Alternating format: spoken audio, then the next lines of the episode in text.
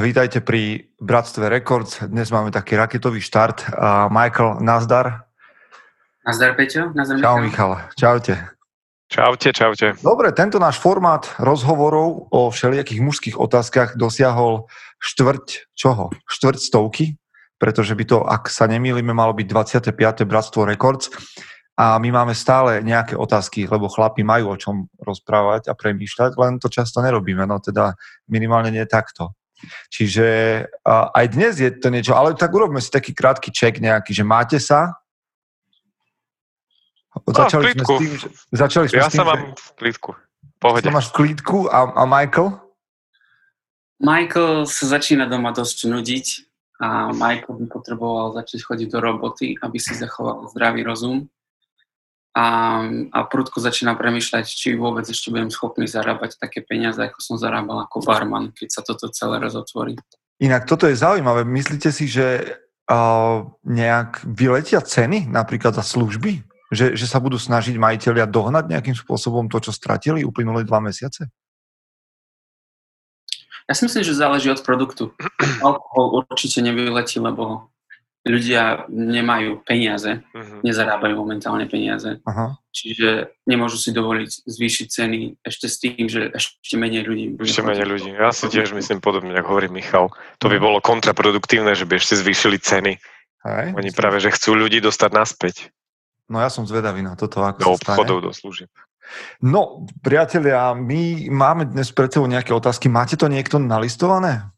Ja už som pripravený. Hej. A máme aj nejaké staré, máš pocit, alebo sme všetko dali? som pozrel z minula a nemáme nič. nič wow, tak dneska to nebude asi také dlhé. Mám pocit, že sme dostali len nejaké tri. Ak náhodou, čo je taká novinka vlastne, vy, ktorí nás počúvate v podcaste, tak uh, sa toho nezúčastnite, ale vy, ktorí ste online na YouTube, tak sa môžete pýtať tiež v zásade. Čiže možno sa tam nájde niečo také zaujímavé. Takže ak nás chcete sledovať aj takto priamo, tak vždy dávam vedieť na oficiálnom Facebooku, kedy pôjdeme live. No, niektorí ľudia na nás, sa na nás dívajú, čo sme radi. A teda, tak poďme na otázky, však čo máme, máme a uvidíme, kam dojdeme dnes. Dobre, takže Damian sa pýta, my muži sa staráme o vzťahy s manželkami, priateľkami, životnými partnerkami. Rozmýšľame, ako čo zlepšiť, avšak staráte sa aj o vzťahy s ďalšími životnými partnermi, partnermi, s ktorými chtiac, nechtiac strávite veľa času, spolubývajúci kolegovia. Keď večer zaspávam, viem, že dnes som vo vzťahu, s manželkou pokazil niečo a zajtra to robím inak. Ale nie je na mieste podobne uvažovať aj o ďalších osobách, s, ktorým, s ktorými trávim veľa času. Robíte to? Mne hneď napadne prvé, že my, keďže v bratstve, čo mnohým asi nie, ak ste tu niekto prvýkrát, tak bratstvo je vlastne také naše online spoločenstvo mužov, ktoré trošku akože má presah aj do, do našich vzťahov, takých reálnych, ale tam máme vždy taký check. Hej, máme na to také nástroje, že vlastne na hodinu sa stretneme a vždy prechádzame to, kto kde je, ako sa má. A jedno z toho, a to robím už aj ja pri mentoringu, je taký nástroj, že, uh, že vieš si čeknúť, ako si sa emocionálne nejakým spôsobom, ako sa cítiš, ako sa investoval. A pre mňa do toho spadajú aj vzťahy. Čiže v bratstve je to také možno prirodzené, že sa vedieme navzájom k tomu, aby sme sa starali o vzťahy. Ale um, vy ste takí, že vzťahoví ľudia? Máte ten pocit? Lebo nie každý má, ja neviem, priestor vo svojej hlave alebo emóciách na nejakú kopu ľudí ďalších vzťahov. Ja som vzťahový človek, ale som aj introvert, čiže tých ľudí veľa nepotrebujem v mojom okay. živote skôr mi ide o takú kvalitu vzťahu ako kvantitu. Čiže určite sa starám o to, ako sa ten môj spolubývajúci má, hej? keď vidím, že proste niekedy sa menej chce som menej rozpráva alebo niečo, tak sa s ním snažím prehodiť reč, že čo má nové, ako sa má, ako sa cíti. A proste porozprávať sa. Teraz v nedeľu sme sa skvele porozprávali a zo pár hodín sme boli v kuchyni spolu a kecali, čiže to je teraz taký môj wow, jediný človek. Ale vieš, že to nie je také akože prirodzené, aby, aby toto sa nejak vedelo tak o, o mužoch. Že pár hodín presedíš v kuchyni s, niek- s nejakým ďalším chlapom a rozprávaš, rozprávaš o živote. A... Alebo tebe to je prirodzené? Bolo to vždycky tak? Mne to je prirodzené. Myslím si, že na tom nie je nič zle. Tak môžeš k tomu, dáš k tomu dva poháriky a, a máš zrazu krčmu večer v piatok. Aha, aha. Čiže to len také iný setup. Michal, ty to ako máš? Si vzťahový človek? Považuješ sa za človeka vzťahov? Za muža vzťahov? Človek vzťahov? Alebo vzťahovačný? to, to je asi niečo iné, čo?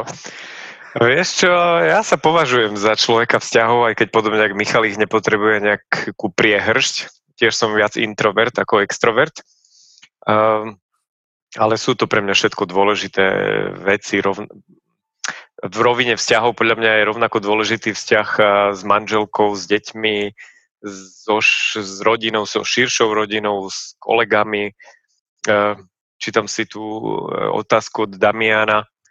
Najprv som bol z toho taký trošku pomikové, lebo písal o manželke a potom, či rovnako sa staráme o vzťahy s ďalšími životnými partnerkami. Najprv som si myslel, či s milenkami možno, e, či čo myslel, ale, ale potom sa napravil. ale podľa mňa všetky, všetky vzťahy sú, sú dôležité. My napríklad teraz máme v práci dokonca aj také, jak by som to nazval, že vyhlásenie alebo nejaká taká, také memorandum alebo niečo také, ako, ako pracovať, keď sú ľudia na home office a jedno z tých bodov je, aby sme sa regulérne e, kontaktovali s kolegami v práci. A aspoň, hoci je to také maličké, že, že káva alebo spoločná káva, hej, si každý sedí pred počítačom, ale očekuješ sa, že kto sa ako má, kto čo robí, eh, kto má čo nové, pokecáte a také tie bežné veci, čo sa robia aj v práci, keď sa zastavíš v kuchynke na, na káve alebo tak, tak eh, robíme aj teraz cez počítač. A podľa mňa bolo to možno pre mňa osobne niečo, k čomu som musel prispieť, dospieť, lebo niekedy som si nemyslel, že vzťahy sú rovnako dôležité s každým, bral som to tak, že, že nemusíš s každým pestovať tie vzťahy, ale potom zistíš, že, že neoplatí sa to, lebo nikdy nevieš, kedy s tým človekom sa zase stretneš, alebo kedy s ním prídeš do kontaktu. Mm. Potom sa mi to práve že vypomstilo s tými, čo som e, mal možno nejaké horšie vzťahy. Takže za mňa ja sa určite snažím pestovať v rámci možností vzťahy so všetkými. Ja som to zase mal tak, že mám pocit, že čím som starší, a neviem, či to je dobré, to zase nechám na posúdenie ľudí, ktorí nás počúvajú, že čím som starší, tým ako keby som potreboval menej vzťahov a to som niekedy naozaj bol taký, že obrovské množstvo vzťahov vždy v centre diania, naozaj také extrovertné a proste kdekoľvek sa niečo dialo a všetky tieto veci, tak tam som bol a mal som obrovskú kopu priateľov po celom Slovensku. Nie, že by to som tých ľudí teraz už nejakým spôsobom nevnímal ako priateľov, ale mám pocit, že čím som starší, tým tých vzťahov ako keby potrebujem menej a že sa tak niekde stiahujem. Mám svoje, mám, mám 300 hrmených, čo je vlastne naša chlapská skupina tu v Košiciach. Mám Bratstvo, aj to je taká naša viacej rozlezená po celom Slovensku skupina, teda ľudí, ktorí nejakým spôsobom súzvučia s mužom SK. A potom mám samozrejme ešte kolegov v práci, ale musím povedať, že No a asi to je aj prirodzené, že sa tým vzťahom venujem na rôznej úrovni. Najdôležitejšie sú pre mňa teda to, tá, to 300 hrmených a bratstvo. A, a nejak mi to tak stačí vnútorne. Vieš, že nemám, momentálne nemám také niečo, že by som mal že najlepšieho priateľa, s ktorým sa nejak stretávam len one, one on one, hej, že, a, a nie, že by to bolo na tom niečo zlé, len tak opisujem prirodzene, že snažím sa starať o tie vzťahy, ale už je ich, ako keby som ich redukoval. Ale úplne prirodzene nie, že by som teda mal proti tým ľuďom niečo, len tak nejak mi vypadávajú ľudia a ostáva len taká istá skupina. A ako sa staráte o tie vzťahy? Jak to prebieha? Tak ja, si, ja, ja, si, ja sa snažím pamätať svojich priateľov. Uh-huh. Nezabudú na nich. A ozvať sa im samozrejme, hej, tak teraz je to iné, teraz úplne iná situácia, iba si zavoláme, hej. Alebo mám dvoch, s ktorými sa stretnem, že six feet apart, hej, že z tej 2 metre vzdialenosti. Takže snažiť sa ich zavolať, pokiaľ sa s nimi aspoň, zálež, ale toto záleží od, od toho, aký je ten vzťah. Že je človek, ktorým si píšem každý deň, potom človek inom si píšem každé dva dní, potom človek každý týždeň, hej, niekto raz za mesiac. Proste je to vždy iné. záleží od toho, aký je blízky ten vzťah. Si, to si dal ale dobrú otázku, že ako sa staráš o svoje vzťahy, tak úplne, že prakticky. A priateľ, lebo dobre, tých, čo máš doma, tak tam Tých, sú čo máš také doma, tie, to asi vieme. vieš, to sú také praktické prejavy, také drobnosti, ale muž iný, tvoj priateľ, ktorý je niekde hej, na druhom konci mesta a nestretávaš sa s ním každý deň. Mám veľa vzťahov takých, respektíve tých v 300 hrmených mám vzťahy, ktoré trvajú 10 ročia už. A tam len dúfam, že to ne, neberiem zle, ale že tam mám pocit, že, že veci sú také automatické, že vieme, že nám na sebe záleží a že som pripravený pomôcť alebo tých ľudí vypočuť, tých chlapov nejakým spôsobom nesúdiť, ale, ale počúvať ich, keď sa stretneme. A, a vždycky ma teší, že sa s ním môžem stretnúť. Čiže keď niečo potrebujú, tak som k dispozícii. Toto je asi prvá vec, hej, to mi asi, že ako sa starám o iné teda vzťahy s inými mužmi, som im k dispozícii. Hej, a, a chcem, aby to vedeli, že čokoľvek budú potrebovať, tak som pripravený zareagovať. Aj na svoj úkor, dúfam. Ale že by tom, som mal nejakú takú inú starostlivosť, to si mi teraz dal chrobáka do hlavy celkom. Tak neviem, že či je potrebné nejaká extra starostlivosť. Ja som na tom asi podobne, jak Mišo, e, že snažím sa udržiavať s tými starými parťakmi, kamošmi, nejaké vzťahy raz za čas sa stretneme už častejšie u niekoho doma, ako niekde vonku. Uh, takže, ale ja zase neviem, jak ty hovoríš, či by som bol pripravený stále ísť pomôcť na nejakej situácii. Asi záleží od situácie, neviem. To je zase pre mňa taká myšlienka na zamyslenie, ako by som sa ja možno v takejto situácii postavil. Ale ja zase, ja zase sa nepovažujem za vzťahového človeka napríklad, akože v tomto, tak v tom zmysle, ako poznám vás dvoch. Že ja mám napríklad takú, tak ako trošku to odľahčím, že fóbiu z návštev takých Aha. rodinných. Mne to nič nehovorí, ja sa ošívam a čakám, kedy, kde sa už pohnem. um, nemám ako keby témy také ro- prorodinné, mám nejakú takú fóbiu, že sa musíš rozprávať o tom, že kto koľko platí inkaso a uh, energie, a aké máš spotrebované. A ja o týchto témach neviem vôbec nič. Počuj, a keď si bol mladý, jak si to mal tiež podobne? Vieš čo, akože rodinné návštevy som nikdy neabsolvoval, ale... Nie, nie, nie, keď som bol mladší... Lebo ja som... sa pýtam preto, že ja som presne naopak. Ja keď som bol mladý, malý, keď som chodil že s rodičmi na tieto, tak som neobľúboval rodinné návštevy ani, a mňa to nejako normálne chytilo až tak neskôr, po 30 alebo jak. Aj skrz manželku asi ona ma k tomu tak dostala, že ja celkom obľúbujem aj tie rodinné uh, takéto stretnutia, čo som dovtedy absolútne že neznášal a bol som na tom podobne ako ty, že len obšívam sa, už pozerám, že kedy sa to skončí, aby som mohli ísť preč. A nejakým zvláštnym spôsobom som si to celkom obľúbil a asi, ale mám k tomu taký pocit, že si to proste tak užívam, neriešim, uh-huh. hej, že, že však aj neviem, ako sa, sa môže to... to je rodina proste len. Neviem, ako sa vy na to dívate, ale som počul takú teóriu, že chlap na starobu a možno všeobecne ľudia, to ja neviem teraz, ale je to len taká teória, že zvykne tak ako nejak degenerovať v zmysle tých dobrých vlastností, že oni sa pretočia ako keby. Mm-hmm. Vieš, že niekto bol veľmi štedrý a na starobu je vlastne taký, ako že, sa to pretočí, že, že je buď skrblík, alebo že vôbec proste nevie manažovať financie a podobne, tak rozmýšľam, či sa mne také dačo nedeje, že jak som bol akože taký veľmi vzťahový, tak či to nejak nedegeneruje, nedegeneruje sa to takým zvláštnym spôsobom. Možno. Musím si Možno na to je to pozor. taký nejaký prirodzený vývoj človeka, že sa to tak mení. A musím na to dať pozor, lebo toto sú dobré pre mňa pointy. Takže hej, tak asi každý z nás povedal, ako sa staráme o vzťahy. Neviem, či sme zodpovedali, ale prišli sme na čosi, aspoň ja teda. Vzťahy sú komplikované. Jak to hovorí Martin, náš eh, kolega z bratstva, že vzťahy sú komplikované?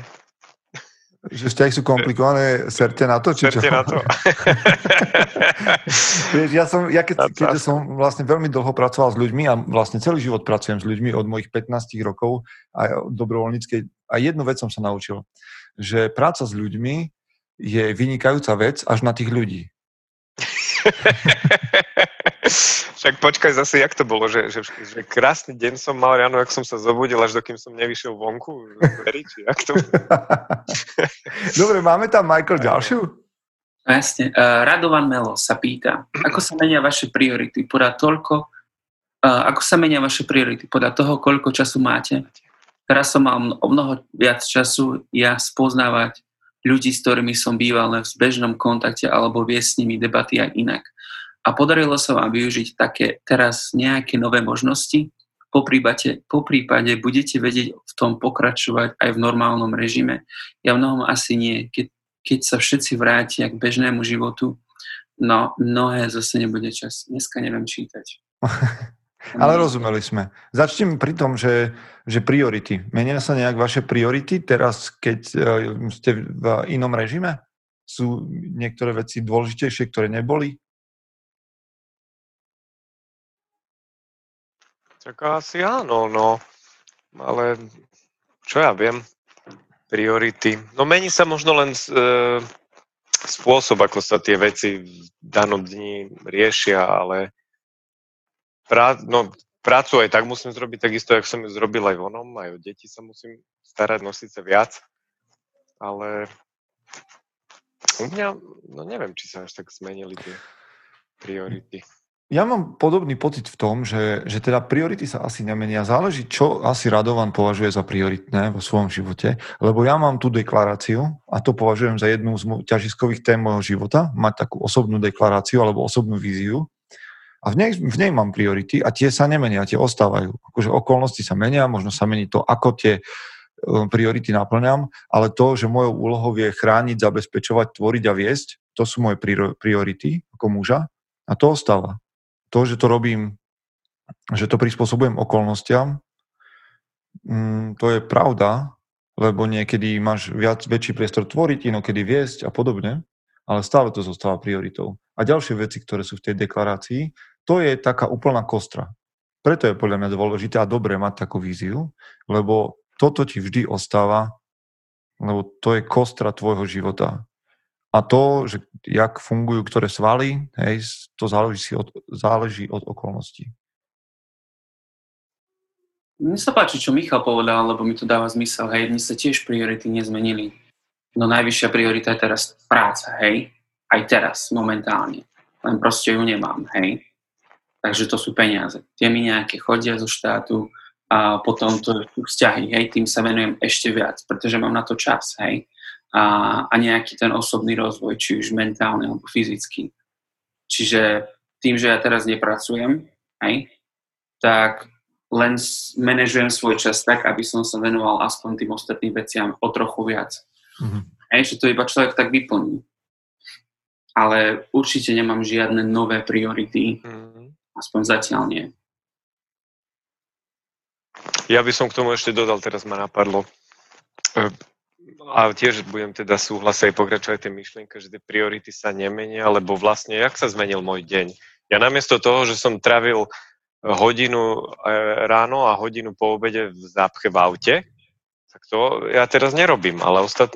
čiže mám keby ešte viacej času na to, čo som, čo som robil predtým. Mm-hmm. Že keď som predtým si zacvičil ledva pol hodinu, tak teraz mám na to hodinu. Ale ide len o to, že koľko času teraz môžem dedikovať tým veciam, ktoré viac prinášajú do môjho života. Teda, mm. Ale priority sú stále rovnaké. Hej. Len čo tým sa... ve- môžem venovať viac času. Hej, čo sa mení? Čo sa mení sú rutiny, o tom sme už hovorili asi, hej, že toto to je niečo, čo sa môže zmeniť a verím, že zase rutiny sú vec, ktorá, z ktorej nie som nešťastný, ak sa mení, pretože rutina je na to, aby mne slúžila a nie ja jej. Mm-hmm. Hej, to znamená, keď sa zmenia okolnosti, menia sa rutiny, tak je to v poriadku ak slúžia tomu, čo je moja vízia, môj cieľ, tam by som asi nešiel do toho, že musíš to držať a neviem čo.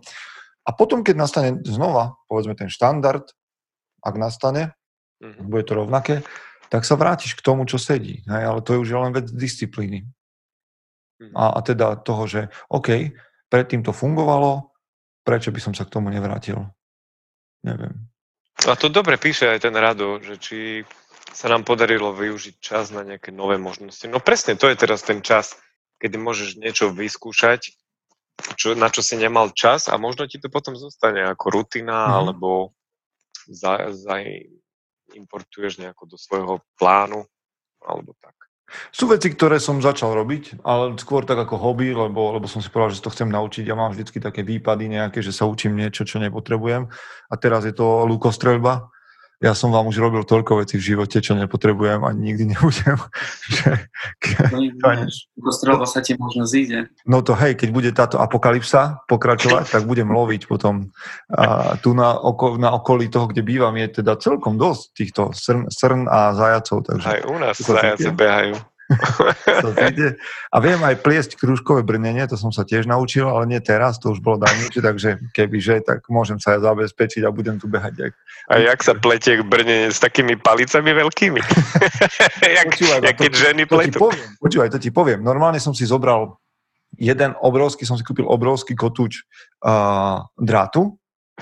Z toho drátu, ten drát som si pomocou vrtačky uh, naroloval do takých pružín Aha. Hej, že normálne som ho stočil na vrtačku z pružín a potom som tú pružinu strihal na krúžky, na mm-hmm. také tie drobné krúžky a potom vlastne zoberieš jeden krúžok a prepletieš ho s ďalšími dvoma. Zatlačíš s kombinačkami, lebo mm-hmm. počúvaj, kováči to robili tak, že oni rozklepali tie konce tých krúžkov a spojili to takým malým klinom. Si to predstav, mm-hmm. tú robotu, keď mali vyzbrojiť oh. armádu. A čiže normálne som to stlačil kombinačkami a takto som uplietol jednu celú krúžkovú košelu. No. Fú. a niekde hrdzavie, teraz už som ju stratil aj. že, že nenosíš to vonku, jak ne, ochranu. Ale akože proti nožu, to vieš, to je parádna vec, proti nožu je to skvelé, len máš na sebe, ja neviem, 12 kg navyše, čiže radšej sa necháš bodnúť nožom. No takže e, napríklad toto môžete začať robiť v karanténe, alebo teda keď ste doma, že budete pliesť krúžkové brnenia. Ale toto asi neviem, či ostane ako rutina, ale možno na staré kolena sa vrátim k tomu. Kto... Možno.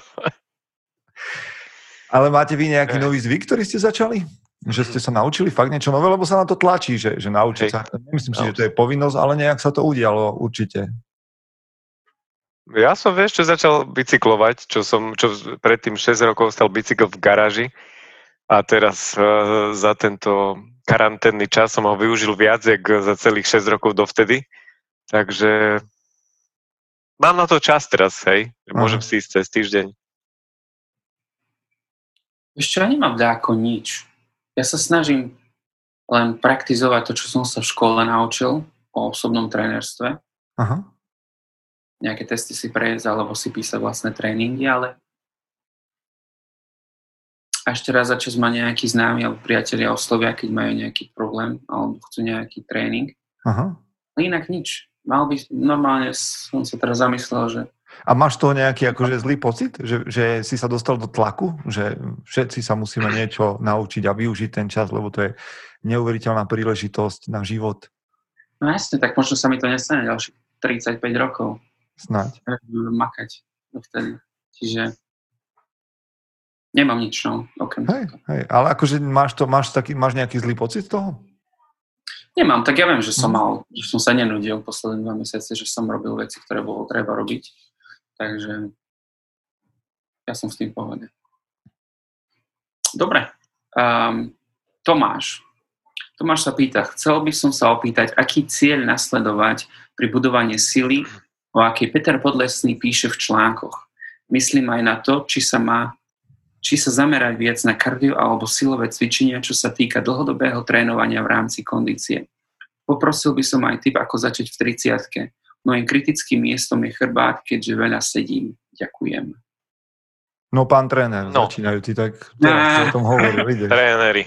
Á, no počkaj, tak, tak to hádžeš na mňa hneď zodpovedne.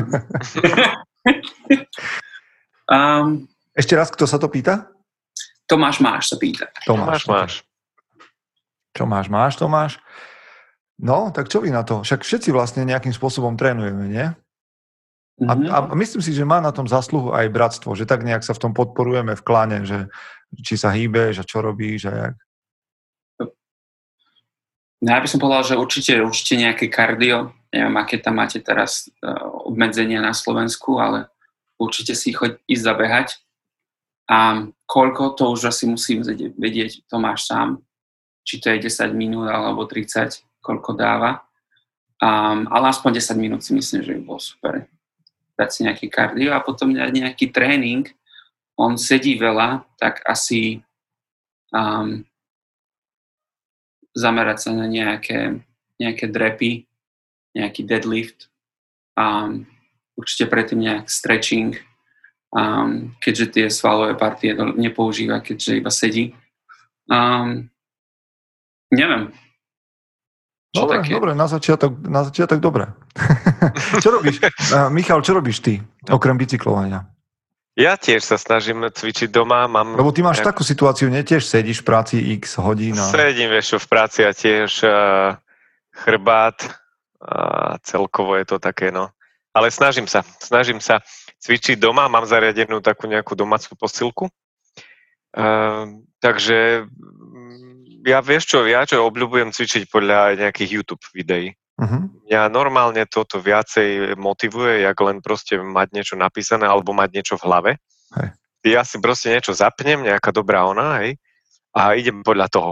Alebo, alebo podľa nejakých aplikácií, to som tiež teraz cez karanténu si nasťahoval. Kopec apiek je po, po oných ich App Storoch a ideš a máš tam presne daný rozvrh, že čo máš, vyberieš si nejakú svalovú partiu a dá ti mhm. to súbor nejaký cvikov, odratáva ti to, hej, motivuje ťa to, ešte ti to hovorí nejaká e, ženuška, že ideš, ideš, ešte 10, ešte toľko. A takže cvičím aj silovo a cvičím aj, e, aj to kardio na bicykli hlavne teda. No tak ja keďže o tom píšem veľa, tak to samozrejme sa snažím aj robiť a tým, že som tréner, tak o to viac. Ale Tomáš, no počúvaj, prvá vec, ktorá je podľa mňa dôležitá, to nie len ty, ale ktokoľvek, kto by toto považoval za dobré rady, nájdi si trénera, to za prvé. Akože keď máš problémy s chrbtom, tak mm, si nájdi trénera, človeka, ktorý sa vyzná, ktorý je profesionál, na ktorého sú dobré referencie, ktorý bude vedieť ťa učiť techniku.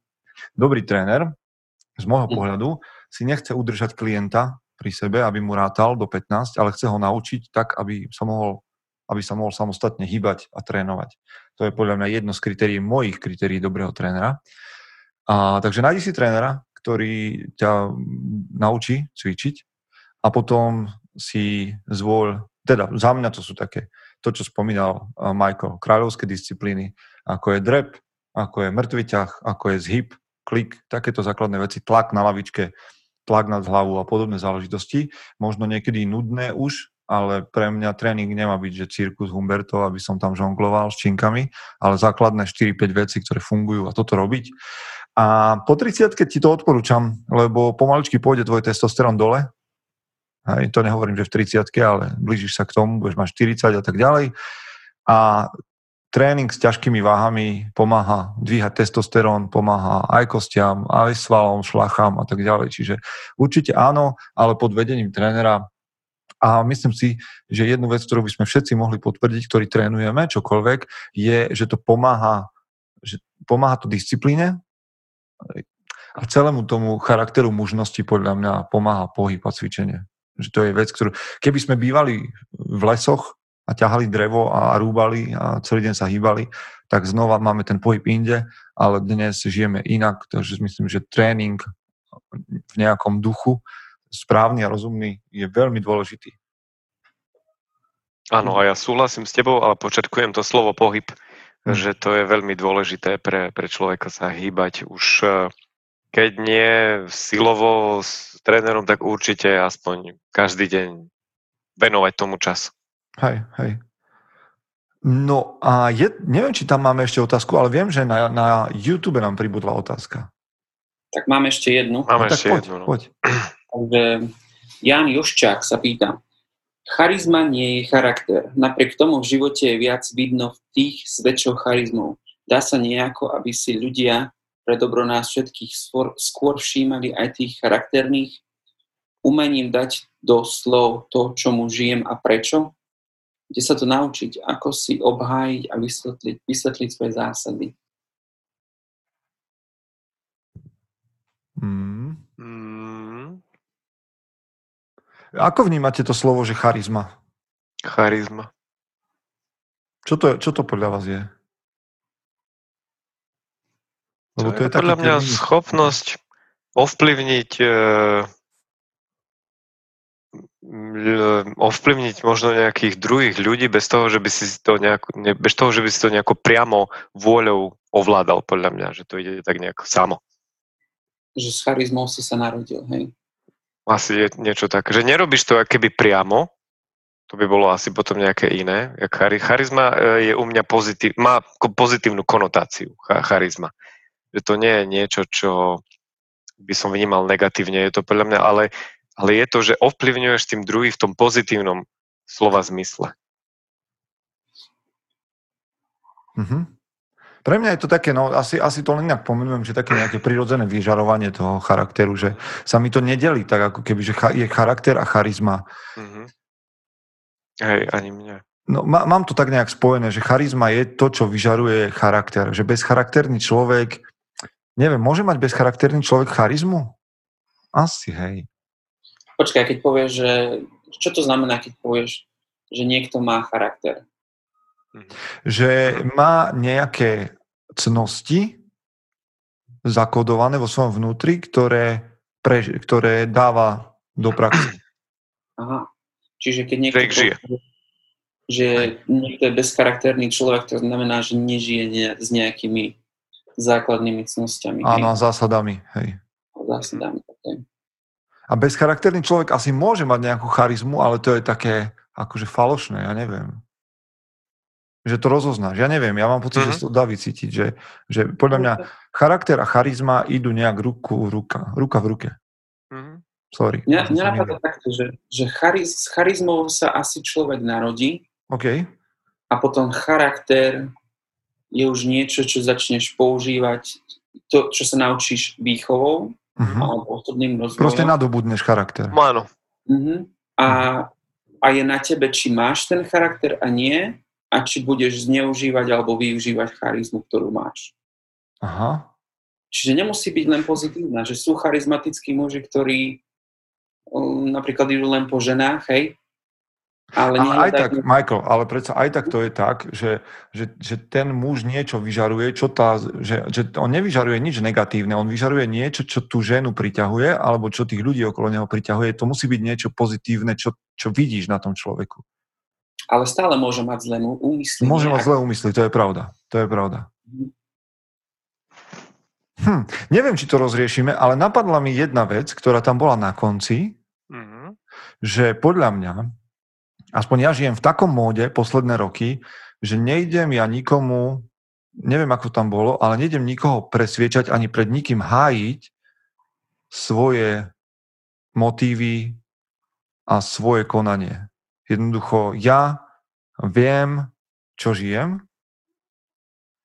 a ľudia to buď príjmu, alebo nepríjmu, ale ja nemám potrebu, samozrejme môžem to urobiť, ale nemám povinnosť, necítim povinnosť hájiť svoje kroky ani presvedčenia pred týmto svetom, pred ľuďmi. Jednoducho robím a snažím sa žiť svoj charakter. To znamená aj to, čo, čo tam je, že ako ľudí naučíme, aby si, vnímali, aby si všímali viac charakter ako charizmu. No nijak. Ty nemôžeš ľudí naučiť niečo to, v tomto zmysle, že ich donútiť, aby si oni vníma, všímali viac charakter ako charizmu. Ty môžeš žiť ten charakter a koho to zaujme a súhlasí, fajn, koho to hm. nezaujíma nesúhlasí, OK, choďte ďalej svojou cestou, ja idem svojou cestou. Tak, jak vravíš, vieš čo, ja si dookola čítam tú otázku od Jana a vždy mi tam, že, že, že rozmýšľam, čo sa, čo sa chcel opýtať, lebo on sa podľa mňa chcel opýtať niečo iné.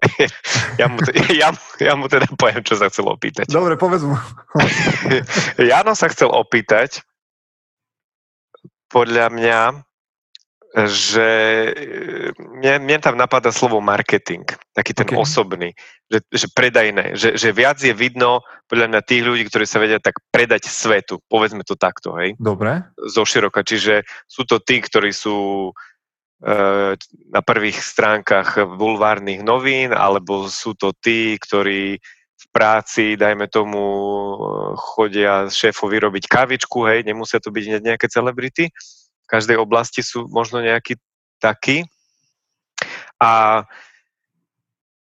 on sa chcel opýtať, že či to je, či to je, či, či je to nejaké zameniteľné za to, aby boli ľudia charakterní, lebo on ako keby sa chcel opýtať, že či aj tí charakterní by sa mali nejako marketingovo dávať do popredia, lenže potom by aj oni boli vlastne e, v popredí, boli by s tistou charizmou, čiže sme naspäť k tomu, že či je na tom vôbec niečo zlé, že niekto sa chce dať do popredia, niekto chce sa predať, niekto sa, sa, sa je viac taký marketingovo orientovaný človek, lebo podľa mňa na tom nie je nič zlé, že, že niekto uh, chce dať do popredia svoje dobré vlastnosti. A skôr zlé je podľa mňa na tom to druhé, keď mu to niekto závidí a chce byť taký istý, lebo on potom vlastne chce robiť to isté, len na to možno nemá, možno to nevie a rozmýšľa možno v takých nejakých negatívnejších myšlienkach. Čiže podľa mňa nie je nič zlé na tom, keď sa niekto um, do, dostáva nejako do popredia, alebo proste niekto je možno mm-hmm. viac introvert, Vieš, extrovert. Hej, to je asi to, čo hovorím dookola, ja furt už budem otravný s tými mojimi frázami, že jednoducho ja pozbudzujem sám chlapov, aby svoj život vy, vnímali ako, že chcú, aby to, aby to bola tá najvyššia budova v meste. A najvyššiu budovu v meste treba stavať kvalitne. Nie tak, že zbúram všetky ostatné okolo seba, hej, a že teraz ako budem ničiť ľudí okolo seba, ale že venuj sa sebe, postav zo svojho života kvalitnú stavbu, urob z toho kvalitný príbeh a samozrejme, že to bude viditeľné. No však nech, keď máš dobré hodnoty, tak nech to je viditeľné. A, ale nemusíš to predávať v tom zmysle, že všimnite si ma. Ľudia si ťa všimnú. Mhm. Žij to verejne, neboj, neboj sa vystúpiť, maj odvahu, rob veci zásadovo, ľudia si to všimnú a, a proste prinesie to dobro. Môj, to ešte keď si spomenul tie celebrity, mal som jedného vysokoškolského profesora, ktorý nám hovoril vždy, aby sme sa nesnažili byť celebritami, ale cerebritami. Hej, cerebritami. On Cerebrit. To, hej, cerebrity si urobil také slovo, vymyslel od, od latinského cerebrum, hmm. hej, mozog. Aha. Povedal, že my nemáme chcieť byť videní, ale máme byť e, tými, ktorí používajú mozog, hej, a tým sú známi. Že nie si mm-hmm. známy len tým, že ťa vidia, ale si známy tým, že myslíš. Tak. Čiže možno, možno niekde tam je odpoveď. Ale možno sme neodpovedali vôbec, no ale však na to sme tu, aby sme sa my rozprávali a možno niečo nájdeme. Niekto si nájde niečo v tých odpovediach. Ale Juraj sa na YouTube pýta, no. tak sa k tomu dostaňme, že mám otázku, ak chcete. Vnímate aj vy, že partnerka sa snaží skúšať, upozorňovať na to, čo jej vadí na nás? Často je to niečo, čo vníma pocitovo práve teraz a nemusí to byť objektívne. Aké techniky máte na to, aby ste to na jednej strane prijali a na, druhým, na druhej to istým spôsobom ignorovali? Hm. To je otázka o partnerke? No. Mhm. Tak to ja sedem po kavičku. tým, tým Michael chcel naznačiť, že napriek tomu, že teraz nechodí k barberovi a nemá najnovší strich, tak je stále slobodný. Ale tak nejaké skúsenosti s kritikou zo ženskej strany už asi máš. Iba, že by si nám chcel povedať, že ešte ne, žiadna slečna nemala tú česť. Ale nemám, mám určite. No.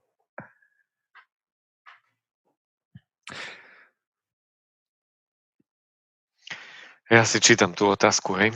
Mhm, ty si čítaj a povedz, že čo sa chcel spýtať vlastne Juraj, ale ja, ja teda dovtedy, kým, kým na to prídeš, čo sa Juraj chcel spýtať, ja poviem, že znova, znova raz poviem, že je dôležité počúvať kritiku, ktorá prichádza odkiaľkoľvek. V mojom bývalom zamestnaní uh, ma učili, že sa mám že mám počúvať aj kritiku opitých bezdomovcov, ktorým sme slúžili v lebo na to môže byť niečo pravdy.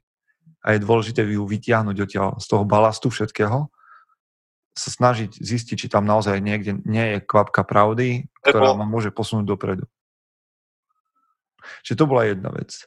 A preto hovorím, že kritiku je dobre počúvať z každej strany a nástroj na to, ako to prijať pre chlapa, keď ho kritizuje žena, lebo ho kritizuje z tej hoci aj emotívnej stránky, a to je vzácne, lebo my častokrát nevnímame tie veci ako muži tak, ako naše partnerky.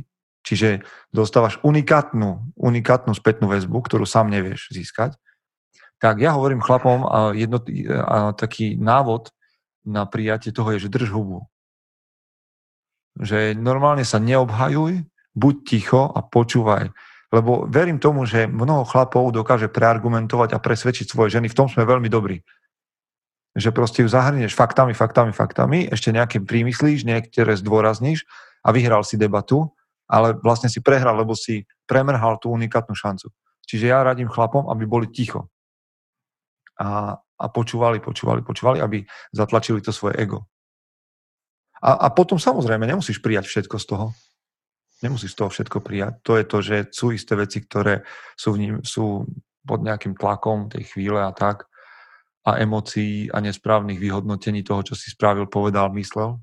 Nemusíš všetko prijať, ale buď ticho a počúvaj a hodnoť to. Nechaj tomu aspoň deň. Či tam niekde náhodou nie je pravda. Mm-hmm. Tak to mám nejak ja.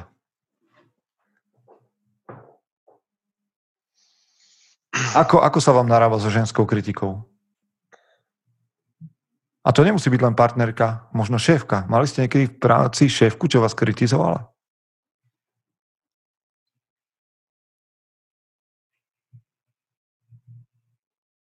Ja som nemal šéfku, čo, čo by kritizovala, aspoň nie v takom slova zmysle.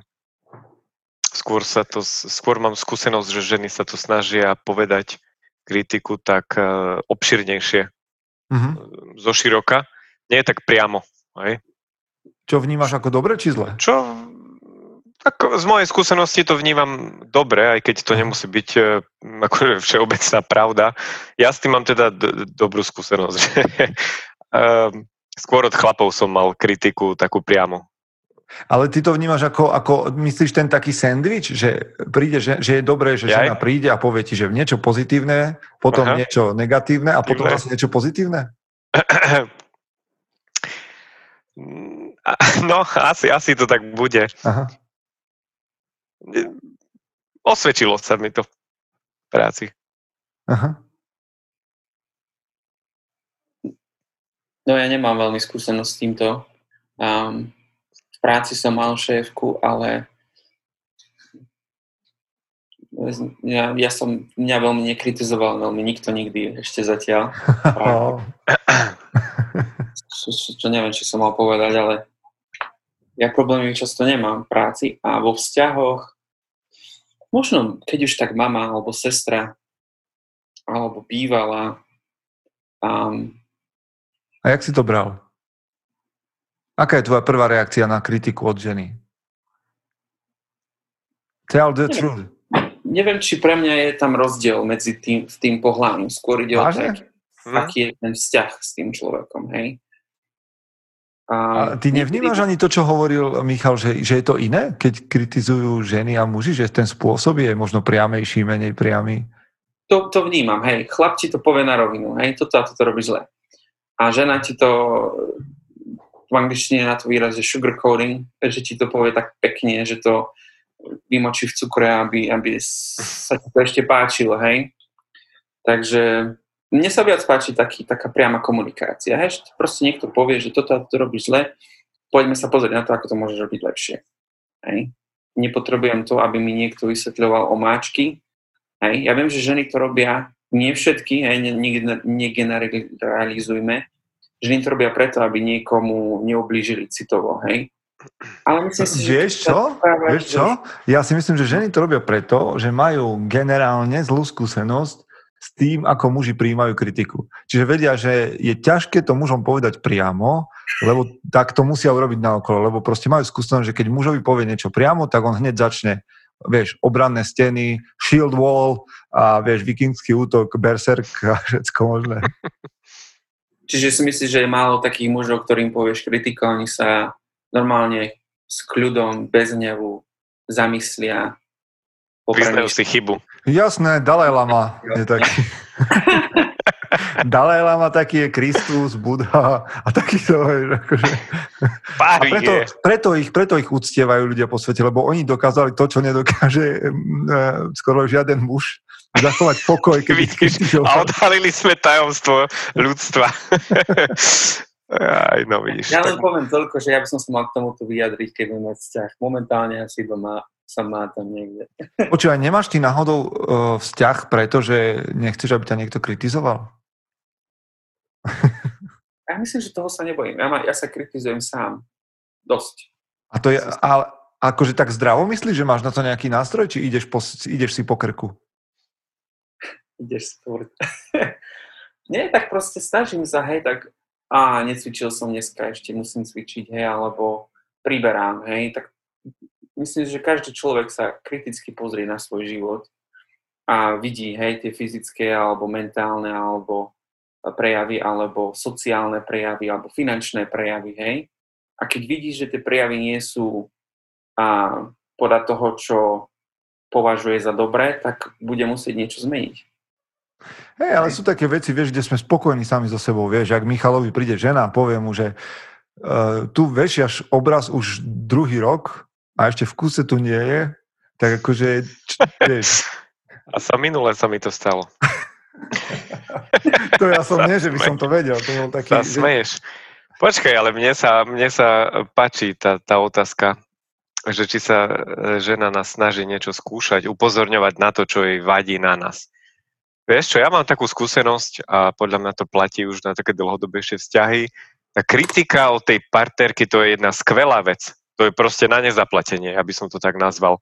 A, a muž, ty ako muž, si musíš len otvoriť mysel, zamyslieť sa nad tým, lebo podľa mňa to sú presne, to tie ženy vedia trafiť po hlavičke, to sú tie veci, čo ty flákaš, zanedbávaš a nemalo by sa ti to podľa mňa, podľa mňa stávať. Keď je to žena, ktorá chápe, tvoju úlohu v domácnosti, ako muža v domácnosti, tak podľa mňa ona ti bude upozorňovať na tie veci, ktoré ty podľa mňa zanedbávaš a mal by si sa nad tým zamyslieť. Čiže to je pre mňa jedna skvelá vec, jak si vravel Peťo, počúvať so zatvorenými ústami a otvorenými ušami. To podľa mňa je, je dobré povedať, že tak ako ste, podľa mňa ste to výborne vypichli, že ženská a mužská kritika je iná a v iných veciach, na iné oblasti života a potrebuješ aj jednu, aj druhú. A tak ako mužskú ani ženskú kritiku nemusíš zobrať absolútne, že je to sveté písmo, čo ti niekto povedal, ale nemal by si to odmietnúť v prvej chvíli, ani v druhej, ani v tretej, lebo toto sú také, že prvá, druhá, tretia, to je prvých 10 sekúnd, ale, ale že nechaj tomu čas a, a, a fakt premýšľaj nad tým, že prečo ťa to tak štve, čo povedali. Že, že fakt tam môže byť niečo, že štve ma to, lebo je to pravda. Tak. A ja to nechcem počuť. A čím viac ťa to štve, tým väčšia pravda to je. Môže byť, no nemusí. Možno, môže ťa štvať to, že klame hej, ten človek, ale ak si obklopený ľuďmi, ktorí ťa majú radi, tak nemajú dôvod ti klamať. Hm, tak. Čiže sa obklop správnymi ľuďmi a budeš dostávať takú kritiku. Ja som, roky som dostával od môjho mentora takú kritiku, že som fakt mal problém to rozdýchať. Ale ja viem, že ten človek ma mal veľmi, veľmi rád. A som odchádzal vždycky taký dobitý z toho mentoringu, mm-hmm. ale bolo to jedno z najlepších období môjho života, čo sa tak týka nejakého rastu osobnostného. No a teraz, keď už toto hovoríš, no. tak sa ťa spýtam, alebo aj Miša. No a teraz čo taká kritika, čo príde od takých ľudí, ktorých e, nemáš akože v úcte, alebo si nemyslíš, že mm-hmm. pomyslia s tebou dobre. Čo mm-hmm. tá mhm. kritika? Mm-hmm. Tak kritiku by som asi neprijal. Mm-hmm. Asi to poviem na rovinu. Mm-hmm. Že mhm. proste, ak, ak, ak si toho človeka určitým spôsobom nevážim, nerešpektujem a to vtedy asi nebude ani môj priateľ alebo šéf, ktorého nemám rád, mm-hmm. tak tu jeho kritiku nepríjmem, lebo myslím si, že na prijatie kritiky je dôležité mať um, nejaký taký základný dobrý vzťah. Nemusí byť úžasný, hej, ale musí tam byť vytvorená nejaká, nejaká dôvera, aby, aby muž prijal kritiku. Za mňa to je asi, že ten človek, asi by som to chcel zvážiť, len aj keď je to môj nepriateľ, lebo strategicky je to správne, že jak suncu, že proste nechať si chladnú hlavu na to umenie vojny a rozumie tomu, že čo ten človek chce dosiahnuť a veľmi by ma zaujímalo, že kde je myšlienkový svet toho človeka. Mm-hmm. Ak je úplne, vieš, keď niekto kritizuje moju prácu na mužom SK, tak veľmi je pre mňa dôležité, kto je to. Mm-hmm.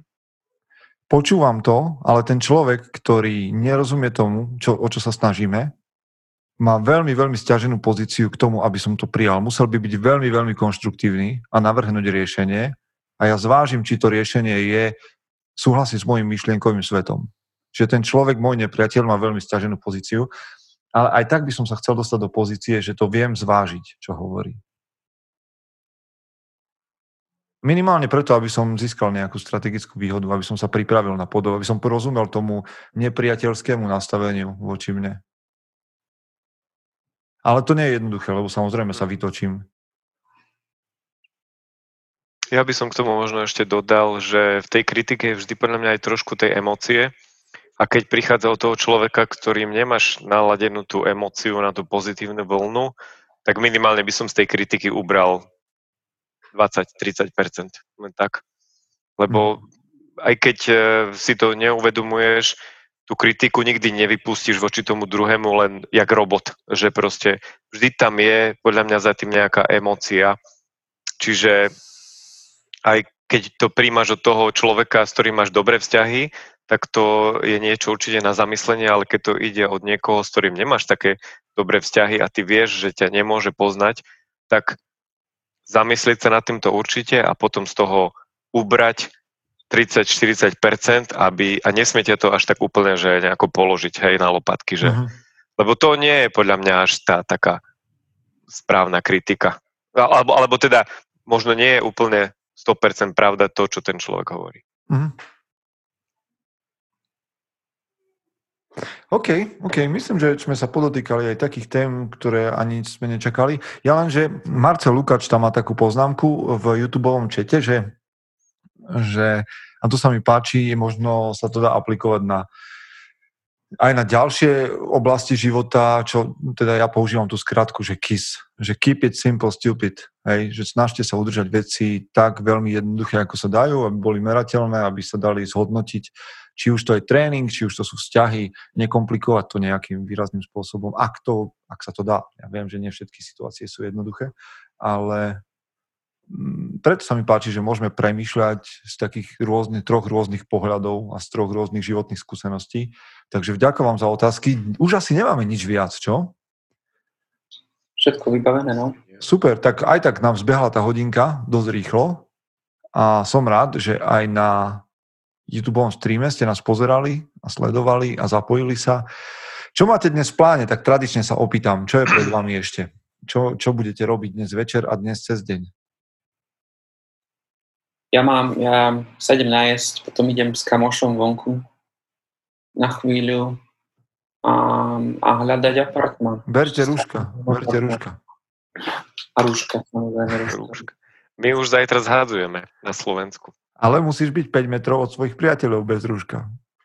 A nepriateľov môže byť bližšie? Nie, nepriateľov si máš držať blízko. To hovorí staré staroslovenská múdrosť. Hej, že priateľov si drž blízko, ale nepriateľov ešte bližšie. Ešte bližšie.